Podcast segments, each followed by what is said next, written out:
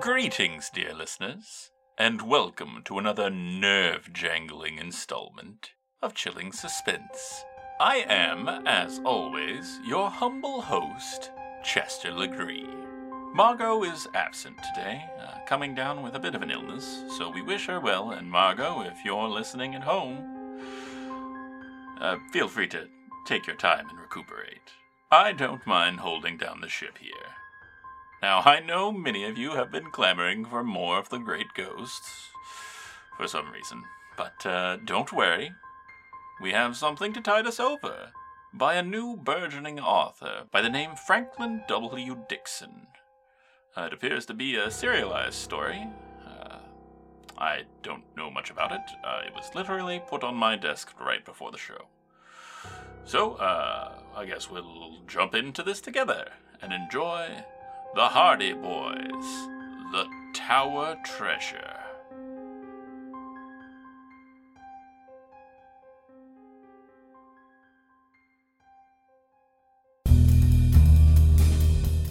Frank and Joe Hardy clutched the grips of their motorcycles and stared in horror at the oncoming car. It was careening from side to side on the narrow road. He'll hit us! We better climb this hillside, and fast! Frank exclaimed as the boys brought their motorcycles to a screeching halt and leapt off. On the double!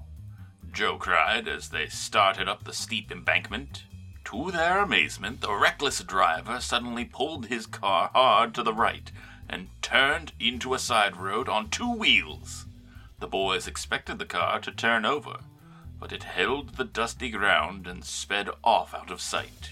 Wow, said Joe. Let's get away from here before that crazy guy comes back. That's a dead end road, you know. The boys scampered back onto their motorcycles and gunned them a bit to get past the intersecting road in a hurry. They rode in silence for a while, gazing at the scene ahead. On their right was an embankment of tumbled rocks and boulders sloped steeply to the water below. From the opposite side rose a jagged cliff. The little traveled road was winding and just wide enough for two cars to pass. Boy, I'd hate to fall off the edge of this road, Frank remarked. It's a hundred foot drop. That's right, Joe agreed. We'd sure be smashed to bits before we ever got to the bottom. Then he smiled. Watch your step, Frank, or Dad's papers won't get delivered. Frank reached into his jacket pocket to be sure several important legal papers which he was to deliver for Mr. Hardy were still there. Relieved to find them, Frank chuckled and said, After the help we gave Dad on his latest cases, he ought to set up the firm of Hardy and Sons. Why not? Joe replied with a broad grin. Isn't he one of the most famous private detectives in the country? And aren't we bright too? Then, becoming serious, he added, I wish we could solve a mystery on our own, though. Frank and Joe, students at Bayport High, were combining business with pleasure this Saturday morning by doing the errand for their father. Even though one boy was dark and the other fair, there was a marked resemblance between the two brothers. Eighteen year old Frank was tall and dark. Joe, a year younger, was blond with blue eyes. They were the only children of Fenton and Laura Hardy. The family lived in Bayport, a small but thriving city of 50,000 inhabitants located on Barmet Bay, three miles inland from the Atlantic Ocean. The two motorcycles whipped along the narrow road that skirted the bay and led to Willowville, the brothers' destination. The boys took the next curve neatly and started up a long, steep slope. Here, the road was a mere ribbon and badly in need of repair. Once we get to the top of the hill, it won't be so rough, Frank remarked, as they jounced over the uneven surface. Better road from there into Willowville. Just then, above the sharp put put of their own motors, the two boys heard the roar of a car approaching from their rear at great speed. They took a moment to glance back. Looks like the same guy we saw before, Joe burst out. Good night! At once the Hardys stopped and pulled as close to the edge as they dared. Frank and Joe hopped off and stood poised to leap out of the danger again if necessary. The car hurtled towards them like a shot. Just when it seemed as if it could not miss them, the driver swung the wheel about viciously, and the sedan sped past. Whew, that was close, Frank gasped. The car had been traveling at such high speed that the boys had been unable to get the license number or a glimpse at the driver's features. But they had noted that he was hatless and had a shock of red hair. If I ever meet him again, Joe muttered, I'll. I'll.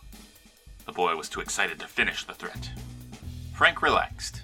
He must be practicing for some kind of race, he remarked as the dark blue sedan disappeared from sight around the curve ahead. The boys resumed their journey. By the time they rounded the curve and could see Willowville in a valley along the bay beneath them, there was no trace of the rash motorist. He's probably halfway across the state by now, Joe remarked. Unless he's in jail or over a cliff, Frank added. The boys reached Willowville and Frank delivered the legal papers to a lawyer while Joe guarded the motorcycles. When his brother returned, Joe suggested, How about taking the other road back to Bayport? I don't crave going over that bumpy stretch again. Suits me. We can stop off at Chet's.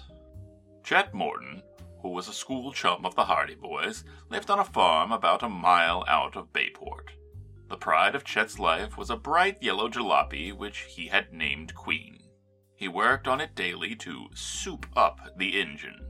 Frank and Joe retraced their trip for a few miles, then turned on a country road which led to the main highway on which the Morton farm was situated. As they neared Chet's home, Frank suddenly brought his motorcycle to a stop and peered down into a clump of bushes in a deep ditch at the side of the road. Joe, that crazy driver or somebody else had a crack up. Among the tall bushes was an overturned blue sedan. The car was a total wreck and lay wheels upward, a mass of tangled junk. We better see if there's anybody underneath, Joe cried. The boys made their way down the culvert, their hearts pounding. What would they find? A close look into the sedan and in the immediate vicinity proved there was no victim around. Maybe this happened some time ago, said Joe, and, uh. Frank stepped forward and laid his hand on the exposed engine. Joe, it's still warm, he said. The accident occurred a short while ago. Now I'm sure this is the red haired driver's car. But what happened to him? Joe asked. Is he alive? Did somebody rescue him? What happened? Frank shrugged. One thing I can tell you either he or somebody else removed the license plates to avoid identification. The brothers were completely puzzled by the whole affair. Since their assistance was not needed at the spot, they climbed out of the culvert and back onto their motorcycles. Before long, they were in sight of the Mortons' home, a rambling farmhouse with an apple orchard in the rear. When they drove up the lane, they saw Chet at the barnyard gate. Hi, fella, Joe called. Chet hurried down the lane to meet them. He was a plump boy who loved to eat and was rarely without an apple or a pocket of cookies. His round, freckled face usually wore a smile, but today the Hardys sensed something was wrong. As they brought their motorcycles to a stop, they noticed that their chum's cheery expression was missing. What's the matter? Frank asked. I'm in trouble, Chet replied. You're just in time to help me. Did you meet a fella driving the Queen? Frank and Joe looked at each other blankly. Your car? No, we haven't seen it, said Joe. What happened? It's been stolen. Stolen? Yes. I just came out to the garage to get the Queen and she was gone. Chet answered mournfully. Wasn't the car locked? That's the strange part of it. She was locked, although the garage door was open. I can't see how anyone got away with it.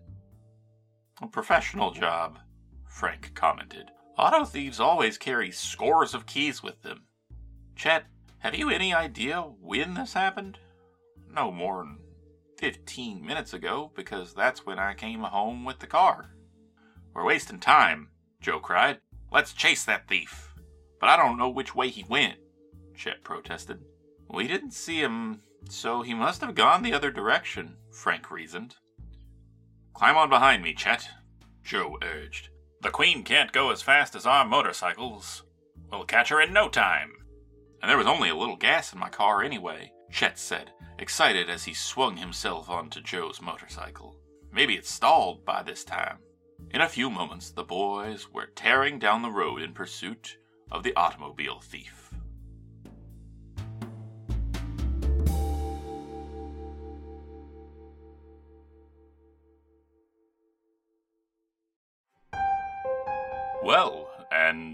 That was the first installment in the Hardy Boys, apparently. And, uh. I, I'm sorry, I, I can't do this. Mr. Dixon, I'm not sure what kind of operation you think we're running here, but this is a respectable radio broadcast that does not deign to speak down to its listeners. We are a bastion of the macabre and the morose. If you really want to come to me with this, frankly, it's insulting. I'm going to give you a personal favor and take this abomination of an introduction and like Rumpelstiltskin, spin your straw into gold. Uh, don't worry, you don't have to give me any residuals from the edits you will inevitably make. Uh, it's my favor to you and to art itself.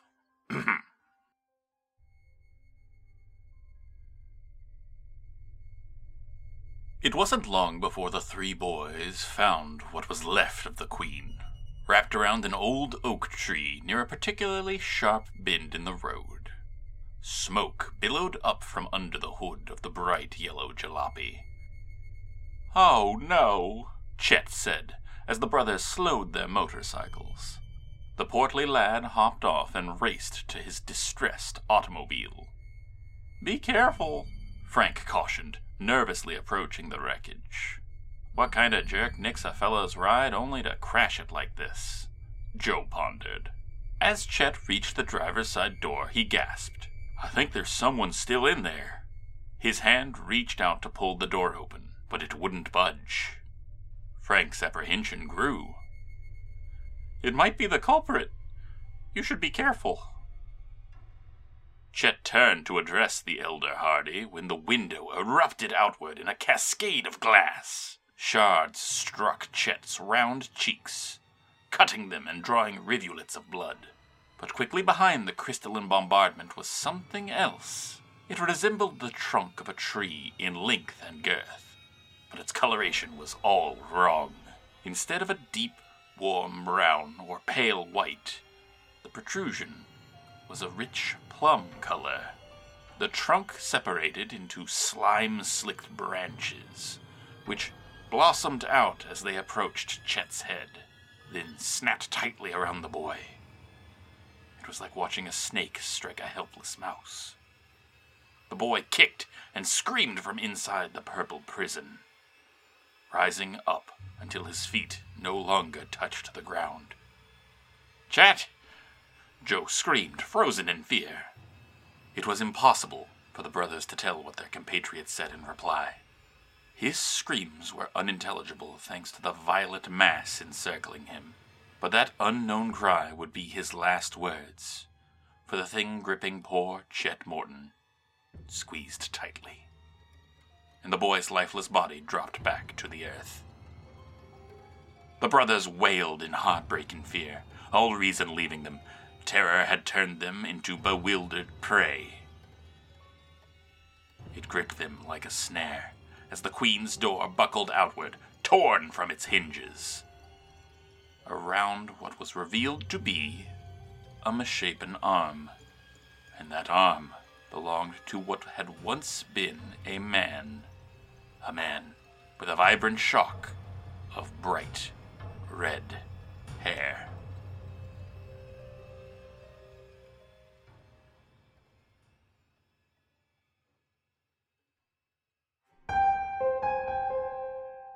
And there you have it, the new and improved Hardy Boys.